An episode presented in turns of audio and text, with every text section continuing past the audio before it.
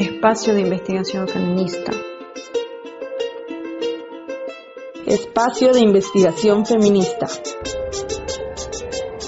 Espacio de investigación feminista. Somos mujeres luchadoras diversas que hoy, en estos duros tiempos de pandemia, pensamos juntas desde la Universidad Autónoma de Puebla. Reunimos voces para tejer hilos de sabiduría feminista. Conocimientos que nutren y desbordan la vida hoy confinada. Hola, buenos días. Les damos la bienvenida a este espacio de investigación feminista. Estamos muy contentas hoy porque nos acompañan tres compañeras del colectivo Minervas en Uruguay y les damos la bienvenida a Mariana Menéndez, Noel Sosa y a Dayana Zabaleta. Antes de comenzar con la entrevista, voy a leer una pequeña semblanza del trabajo que el colectivo Minervas ha venido realizando en los últimos años en Uruguay. El colectivo Minervas es una potente organización y movimiento nacido en 2012. Se autoconstituyeron como organización feminista autónoma e impulsaron el movimiento contra todas las violencias a través de las alertas feministas movilizaciones y acciones callejeras de visibilización y repudio como respuesta a cada feminicidio ocurrido en Uruguay. A partir de sus encuentros y vínculos, han desarrollado una amplia producción de conocimiento colectivo, desde su participación en la columna Minerva Censur hasta la publicación de libros como Mujeres por la Vida Digna, Tejiendo Feminismos desde Abajo, y Momento de paro, tiempo de rebelión, miradas feministas para reinventar la lucha. En su esfuerzo por hacer circular saberes y promover la reflexión colectiva, también lanzaron su Escuela de Formación Feminista. Esta lúcida producción de sentido se entrelaza con su actividad colectiva pública, que ha contribuido a regenerar el potente movimiento feminista uruguayo. Así, Minervas ha tejido lo mejor de la experiencia feminista de los setentas con una fértil herencia de la tradición de izquierda latinoamericana, configurándose como un dispositivo de encuentro en donde se habilita el cultivo de la cercanía y el cuidado de los vínculos. Esta energía ha generado un clima social favorable a varias transformaciones legales en el país, pero su horizonte de lucha y deseos no se terminan en una ley, van más allá en sus palabras, nosotras queremos cambiarlo todo. Bienvenidas, compañeras. Hola, gracias por la invitación. Bueno, pues quisiéramos comenzar preguntando, a casi un año del masivo y global 8M 2020 y a casi un año de confinamiento y de los escenarios particulares que la pandemia ha generado, ¿Cuál es su balance desde el movimiento feminista y desde la geografía que ustedes habitan? Bueno, yo voy empezando y ahí las compañeras van eh, ayudando. Recordábamos recién que, claro, el 8 de marzo pasado en Uruguay nos encontró como después de una, una huelga feminista, que fue con una movilización masiva, con actividades en todo el país que fue además la primera huelga que se hacía en el contexto de un nuevo gobierno de derecha y que eso fue para nosotras como un inicio muy importante porque fue el primer paro, la primera huelga que se hizo en ese contexto de ese nuevo gobierno y al mismo tiempo era relanzar la huelga después de haberla hecho desde el año 2017 y con una movilización creciente desde el año 2014. Entonces, digamos que la pandemia como para todas, fue un shock y fue un momento, un año muy duro, pero también nos encontraba como con un sentido feminista creciente y un, como un feminismo que venimos trabajando en esta idea de un feminismo masivo, radical y capilar, que está como en todas partes, en todos los espacios sociales, y que había sido capaz de organizar una huelga más y una movilización muy grande. Una marcha que fue particular porque terminó con tanquetas y con policías custodiando como todo el resto de la ciudad, y igual nosotras, además de hacer una marcha de cientos de miles de personas, en Montevideo, por ejemplo, terminamos bailando cumbia en la, en la calle principal al cierre, ¿no? Entonces, digamos que con esa fuerza y con, como con ese tejido que veníamos haciendo desde hace muchos años es que nos encuentra la pandemia. Recién decíamos que por suerte, o digamos, aunque fue un año muy complejo, nos teníamos toda esa trama, todo ese debate todo ese, ese despliegue de la lucha en la calle. Y capaz que algo que veníamos diciendo es que todos los debates que desde el feminismo veníamos dando en torno como a la crisis reproductiva, a la crisis de los cuidados, al que tiene que ver con el aumento de la violencia contra las mujeres y al, como a la imposibilidad de la vida en el capitalismo, se, se, fueron como poniendo cada vez más en el centro en, un año como el 2020 con todo lo que supuso la pandemia. Y al mismo tiempo lo que nosotras decíamos de vivas y, vivas y libres nos queremos, esa idea de mantenernos vivas o salvarnos enteras, también se puso todo el tiempo en el centro, ¿no? Cómo hacer para eh, estar vivas, no enfermarnos, mantener nuestra salud, conservar eh, una alimentación, tener trabajo digno, entonces esa idea de vidas dignas de ser vividas también estuvo muy en el centro, al mismo tiempo que con dificultades muy, muy, muy hondas en tiempos de pandemia. Y después, bueno, nos encontré igual haciendo como en este contexto muchas cosas que recordábamos ahí con, con las compañeras. Y paso la, la palabra por si alguna quiere complementar. Adelante, chicas, el micrófono es de ustedes. No, capaz que, para agregar a lo que decía Noel, que la consigna del 8 anterior fue despatriarcalizamos la vida y un poco la usamos también para reflexionar, ¿no? ¿Qué, implica despatriarcalizar la vida? Entonces veníamos como politizando todo, digamos, desde la sexualidad, lo que pasa dentro de la casa, lo que pasa afuera, lo que pasa en las organizaciones, la vivienda, la salud, como que cada vez el movimiento y la politicidad feminista en toda su diversidad estaba logrando decir sobre muchos de los problemas que estábamos teniendo. Y claro, pasó el 8 y 10 días después empezó el confinamiento, que nunca fue obligatorio, siempre fue un poco raro, claro, pero circuló mucho miedo, ¿no? Porque al principio no entendíamos qué implicaba, qué iba a pasar. Bueno, y con el correr de los días empezamos otra vez a reunirnos primero por Zoom, después en directo. Armamos nuestras autoconciencias, que nos dimos cuenta que las precisábamos porque estábamos muchas muy angustiadas, ¿no? Había compañeras con problemas económicos duros, ¿no? Como para pagar alquileres, los trabajos que algunas no podían, o sea, estaban o no cobrando o ganando menos. Bueno, entonces hubo que como profundizar toda una trama de, apoyo para nosotras mismas y también estuvimos haciendo unas meriendas populares en la plaza, sobre todo con, con gente de las pensiones que están alrededor, muchas compañeras migrantes. después eso tuvo sus balances y creo que uno de los aprendizajes fue, bueno, si nos vamos a, como a volcar a un trabajo de ese tipo, territorial, centrado en la alimentación, cómo politizábamos más eso, ¿no? Y no solo encontrarnos para repartir comida, que acá en Uruguay hubo como 900, 700 ollas populares el año pasado. Se armaron unas que ya venían y otras nuevas en los barrios. Entonces como que mucha parte del movimiento popular se volcó a ese tipo de tareas de, alimentación, ¿no? Y fue interesante porque en realidad también era, por más que los voceros fueron varones, la gran mayoría de las iniciativas estaban sostenidas por mujeres y muchas estaban involucradas compañeras feministas. Entonces fue ahí un ensayo que ahora también en la asamblea del 8 últimas salió esa discusión, ¿no? Cómo politizar también esa acción de sostener la vida. Porque decíamos, bueno, el mandato patriarcal es que cuidemos, nosotras cuidamos a los niños, a, a las gente mayor, pero también como ponemos nuestra voz para politizar eso que hacemos. Y, discutíamos bastante esa tensión. En Minervas y en la red de feminismos populares y unas instancias que nosotras hacemos con otras compañeras de todo el país que se llaman aquelarres, ese fue una de las discusiones que me parece que es un nudo interesante para, para seguir pensando. No sé qué otra cosa da hicimos ahí el año pasado. Eh, bueno, con Noé yo le decía que, en realidad, bueno, estuvo el primero de mayo feminista, que fuimos a la plaza, después hicimos el 20 de mayo, que hicimos como la, eh, proyectamos las imágenes de los y las desaparecidas. Em, el 20 es el día del desaparecido. Lo digo porque ella... Sí.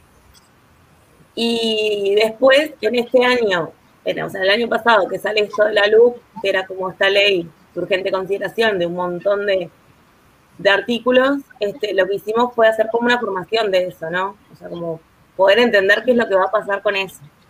Que tal vez estuvo re bueno también.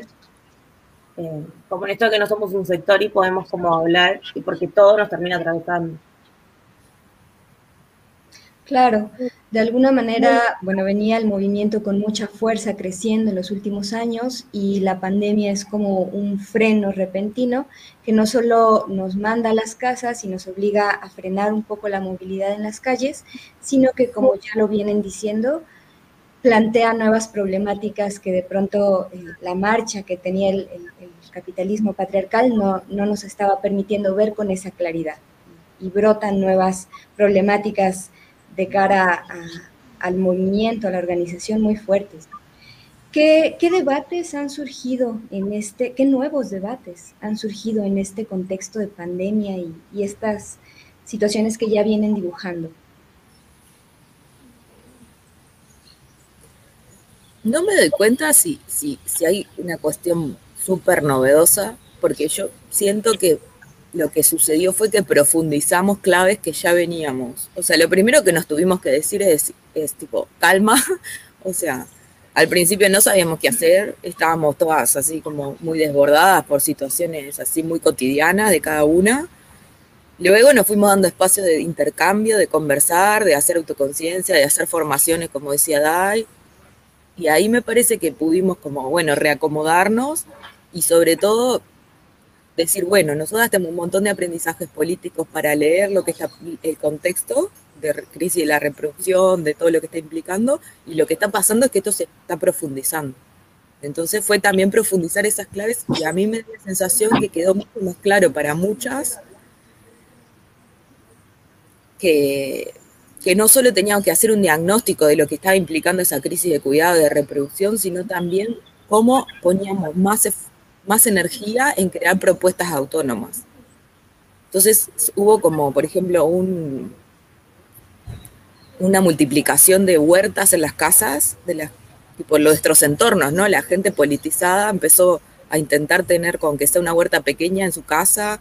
Eh, nosotras ahora estamos discutiendo eh, armar una propuesta de atención psicológica para mujeres y disidencias en conjunto con la Unión Trans, que es una colectiva de, sobre todo de mujeres trans, eh, bueno, hemos discutido bastante lo de la alimentación. Nosotras tenemos una propuesta de educación autónoma ya bastante desarrollada, pero me parece que esa clave de, que no solo luchamos contra, sino que hay que ir creando y recreando las tramas urbanos populares que nos sostienen y cómo hacemos eso, aunque es un trabajo que lleva, ¿no? que precisa de su tiempo y sus ritmos, creo que, que eso está hoy súper en el centro, esa, como esa preocupación de cómo disputamos condiciones, riqueza concreta, pero a la vez como nosotras mismas vamos creando algunas propuestas, que algunas están más desarrolladas y otras habrá que inventar.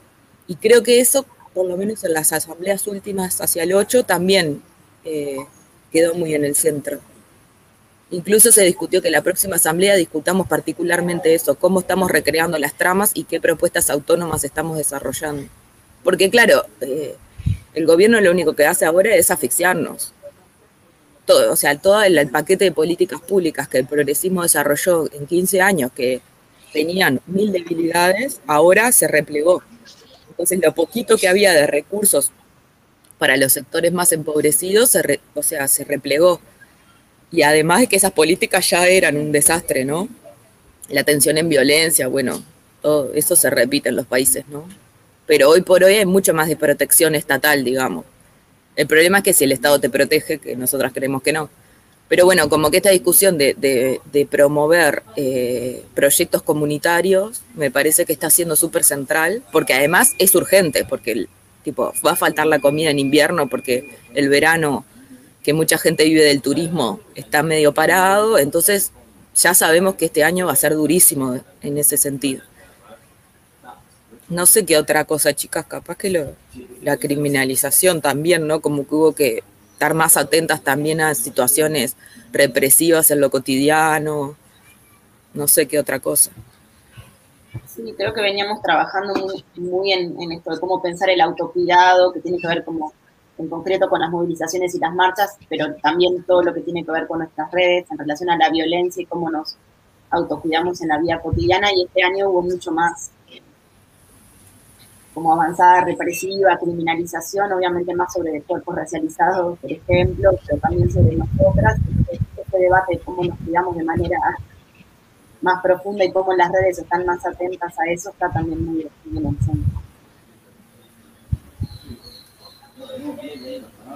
tiene que ver como con los, también con una avanzada y unos sentidos más eh, fascistas de la vida en general y de control, y que en tiempos de pandemia eso se agudizó porque todo tiene que estar controlado, nadie se puede ver con nadie, todo lo que hace es sospechoso, y nosotras volviendo a relanzar que lo que tenemos que poner en, el centro son las tramas y la vida, y disfrutando mucho ese sentido.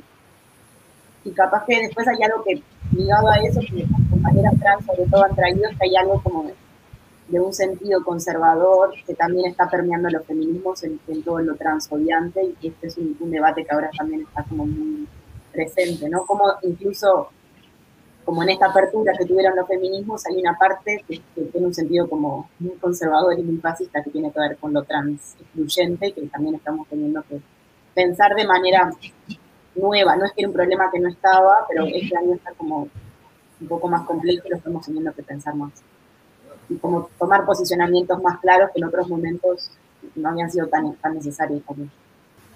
Claro, hasta ahora nosotras, como ellas eran poquitas, digamos, las mujeres cis que, que sostienen la posición de, que las compañeras trans no pueden participar, eran muy poquitas, pero crecieron un poco y crecieron un poco eh, con compas muy jóvenes, ¿no? 16, 17, 18 años.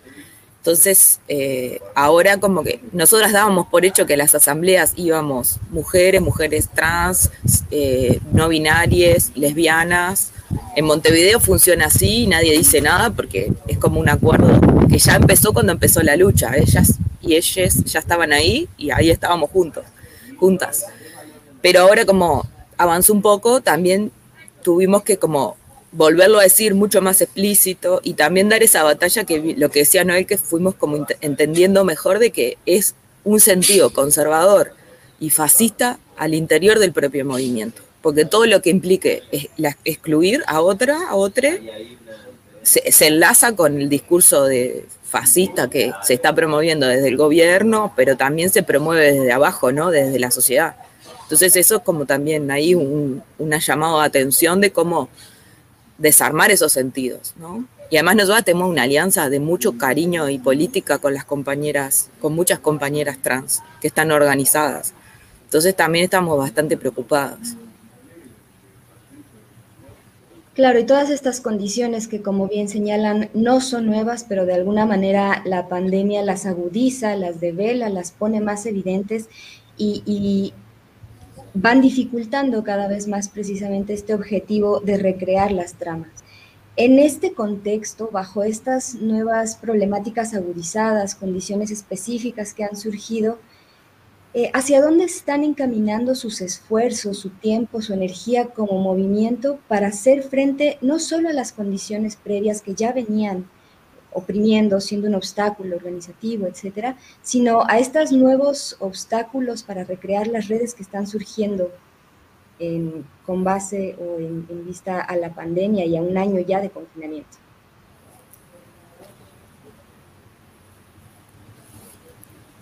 Yo creo que sí hay obstáculos, pero también creo que, o capaz que estoy muy optimista porque es febrero y las asambleas vienen saliendo muy bien. eh, pero yo creo que también a muchas hizo como caer la ficha de que o recreábamos trama y, mejor, profundizábamos las articulaciones políticas o, o nos comen, o sea, o realmente estamos en riesgo de vida, como tuvimos siempre, pero profundizado, porque eso era otra cosa que conversábamos, o sea, la precarización se profundiza sobre las que ya estábamos precarizadas, ¿no?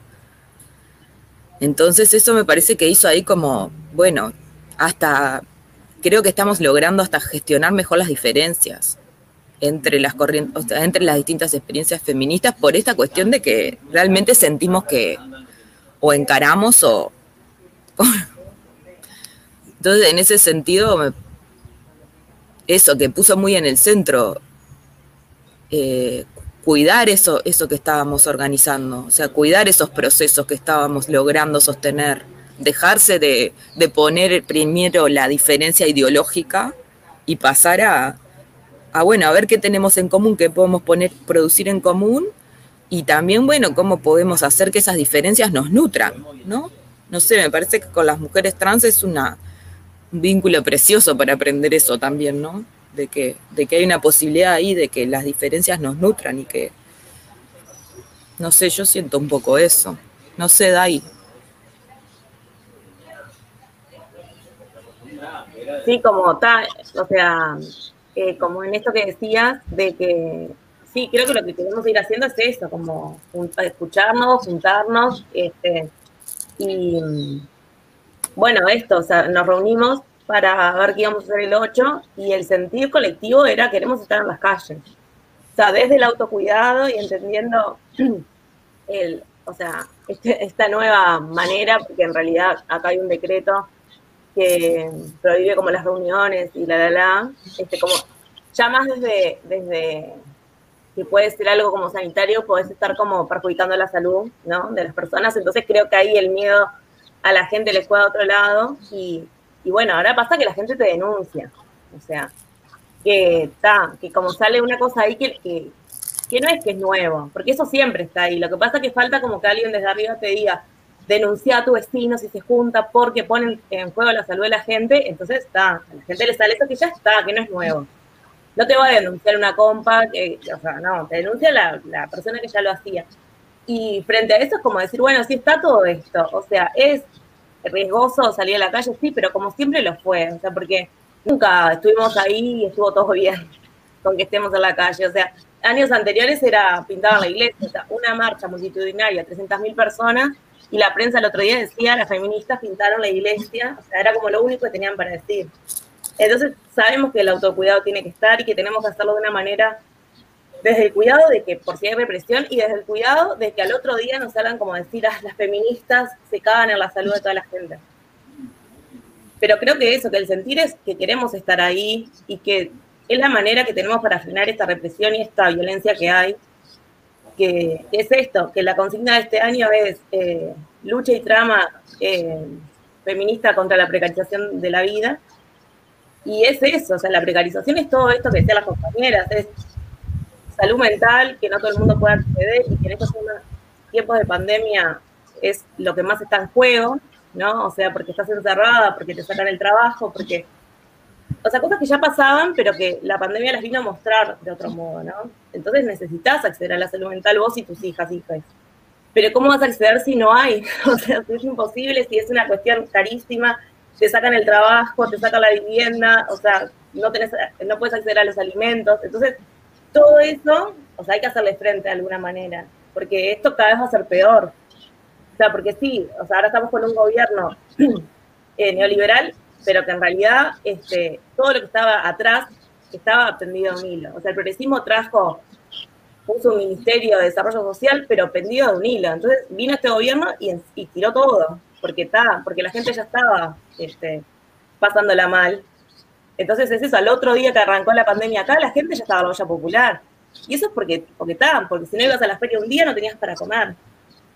Pero que ya estaba, o sea.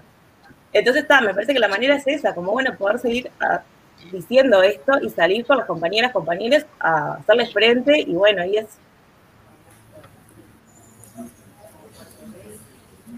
Sí, eso fue fuertazo porque, por ejemplo, el Ministerio de Desarrollo Social, que era desde donde se sostenía estas políticas públicas focalizadas, se semi desmanteló en un semestre. O sea, por eso, porque los contratos eran todos precarios, las trabajadoras que sostenían esas políticas, nosotras por otro lado trabajamos con ellas en formación y, claro, una angustia horrible porque encima que se iban a quedar sin trabajo, no le está, ya no le podían dar respuesta a la gente a los problemas terribles que afrontaban sino que ahora ni siquiera tenían recursos para, o sea, fue tipo, pero eso que decía Dai, o sea, se desmanteló en base a una cosa que ya estaba recontra precarizada, ¿no? Porque ahora también nos ponen como, hay como un debate enorme en los movimientos sociales de, bueno, ahora hay que esperar la siguiente elección para que el Frente Amplio vuelva a ganar. Y nosotros decimos, nosotros no vamos a esperar nada, porque en realidad lo que hizo este gobierno de derecha fue profundizar muchas de las políticas que el progresismo ya había instalado, todo, por ejemplo, lo del extractivismo, las plantas de celulosa, los monocultivos, los agrotóxicos, todo eso se, armó, se terminó de armar en los 15 años de progresismo. Y todo eso es lo que nos estamos enfrentando hoy, claro, con una, capaz que una amenaza de criminalización y de represión mucho más, más dura, digamos, pero también sobre los aparatos represivos que el progresismo les puso un montón de dinero. Entonces, ahora con esto que nombraba Day hace un rato de la ley de urgente consideración, que es un paquete de leyes que al estilo de las derechas que vienen asumiendo gobiernos, ¿no? Un paquete de leyes de urgente consideración votados en dos semanas, no sé, fue increíble, tipo ley express, donde hay de todo, tipo que te pueden desalojar de tu alquiler así rapidísimo, afecta a las empresas públicas, afecta un montón de servicios. Y ahí también se volvió a dividir el movimiento popular, o sea, la dirección del sindicalismo decidió ir solo contra 135 artículos y muchas feministas y la movida disidente eh, de la, del no trans, no binarias, lesbianas, se armó una campaña para ir contra toda la ley. Entonces ahora estamos juntando firmas para dos referéndums para frenar esa ley. Está, que es muy complicado, pero a la vez lo que muestra es que hay mucha gente que no estamos dispuestos a seguir atrás de lo que diga el Frente Amplio y el sindicalismo. Y, se, y, y, se, y quedó muy evidente. Y bueno, estamos en ese escenario súper complejo, pero ese debate está, ¿no? Si se espera, o sea, como no luches hasta que vuelva a ganar el progresismo, como eso, pero a la vez como que se ve cada vez más claro que el horizonte de transformación de ese proyecto eh, bueno, si hay horizonte de transformación ahí, ¿no? Como que... Entonces eso está atravesando, además de, las dificultades del gobierno de derecha, como al interior del movimiento popular, qué balance se hace de esos 15 años.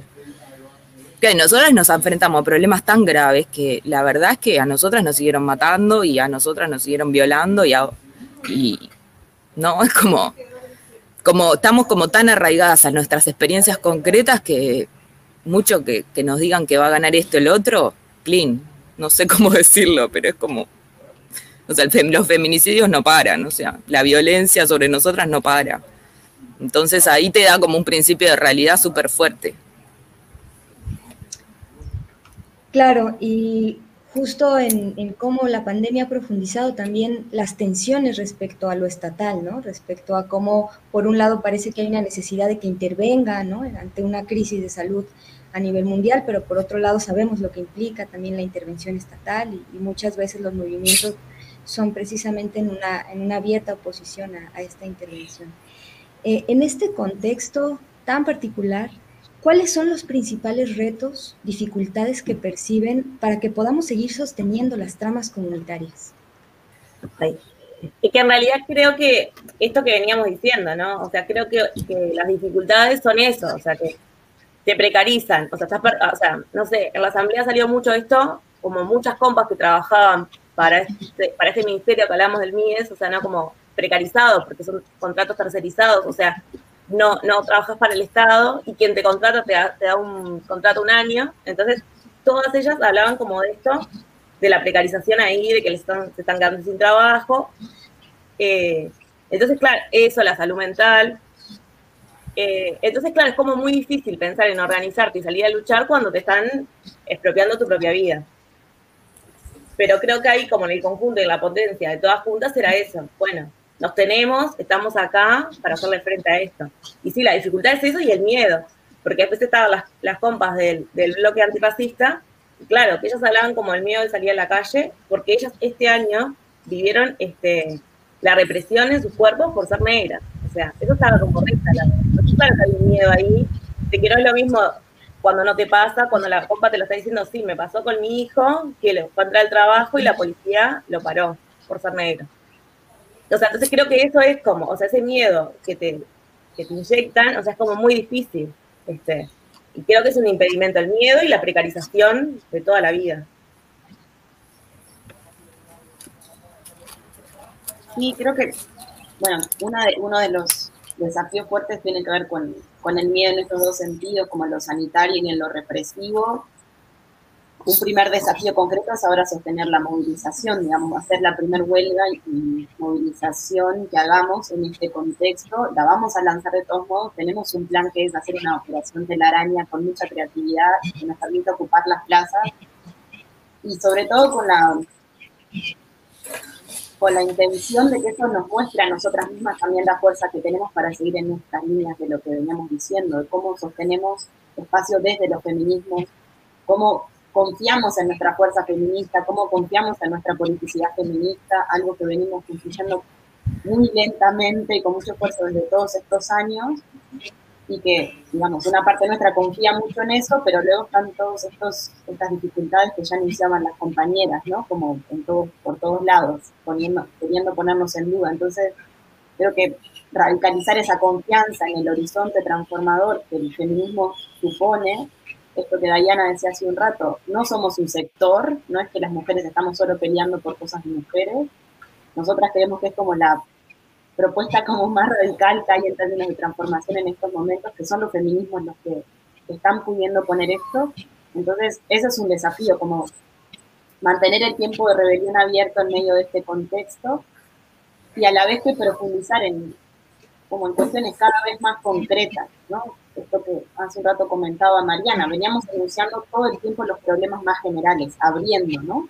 Abriendo, partimos desde la violencia y abrimos a a entender la vida toda en sus violencias y la vida toda en sus tramas y cómo nosotras queríamos eh, politizar desde ahí. Y ahora tenemos el desafío de todos estos elementos que veníamos nombrando en lo general, poder eh, eh, cada vez trabajarlos de manera más concreta. ¿Cómo vamos a tener una salud que, que no sea medicalizada, que no sea desde el sistema médico hegemónico, que no sea solo reparar lo roto y las partecitas de mi cuerpo por separado, sino cómo mi cuerpo entero se piensa de manera integral y en, salud, cómo pensamos como la salud mental y cómo trabajamos de vuelta sobre las angustias y los miedos, cómo tenemos viviendas más dignas, cómo tenemos comida que nos nutra y no nos envenene, cómo tenemos una justicia que no sea la justicia patriarcal que solo piensa como en clave punitivista.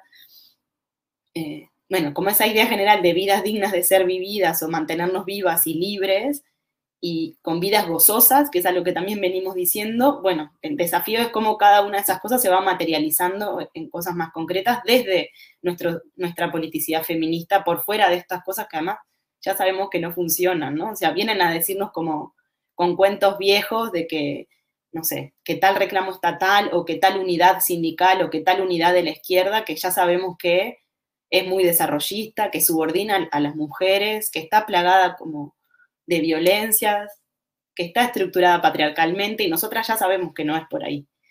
Pero bueno, al mismo tiempo sentimos como muchas presiones y muchas dificultades concretas. Es un año donde todavía van a querer encerrarnos, donde nos van a querer poner mucho miedo, donde nos quieren hacer trabajar mucho más de lo que ya trabajábamos, porque el teletrabajo es mucho más estresante porque los tiempos cotidianos están muy confusos, porque resolvemos mucho más cosas de las que antes. Entonces, con ese panorama, tenemos este desafío de mantener la rebelión, de densificar las tramas, de relanzar nuestra capacidad de querer vivir dignamente y de confiar en lo que venimos haciendo y ser cada vez más creativa. Así como pavada de desafíos que tenemos, pero, pero estos días justo estamos muy, no sé, eso, las asambleas nos ha permitido volver a encontrarnos y aunque sabemos que es un tiempo muy difícil y fue un año muy duro para todas, cuando nos volvemos a ver a las caras, cuando nos volvemos a encontrar, cuando logramos que una asamblea funcione y cuatro comisiones piensen cómo vamos a hacer todo el delirio que queremos, ahí como que volvemos a, recuperar fuerzas y que en estos días estamos así más confiadas. Claro, no, no se ve un panorama fácil para lo que viene del año del movimiento, como bien lo dibujabas.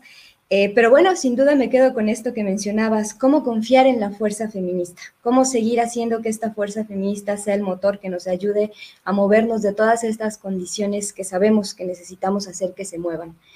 Y bueno, pues con ese reto sobre la mesa nos despedimos de ustedes para esta entrevista, agradeciéndoles muchísimo su tiempo, sus reflexiones Estamos confiadas en que este ejercicio de escucharnos, de, reflejarnos en lo que cada uno está haciendo desde sus geografías, desde sus propios retos, eh, en, los espacios concretos que habita, eh, puedan servirnos como un espejeo que nos ayude a ir encontrando esta fuerza feminista en distintas partes del mundo.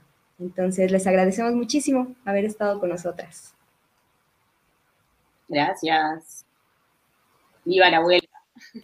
Gracias por la invitación. Gracias a ustedes.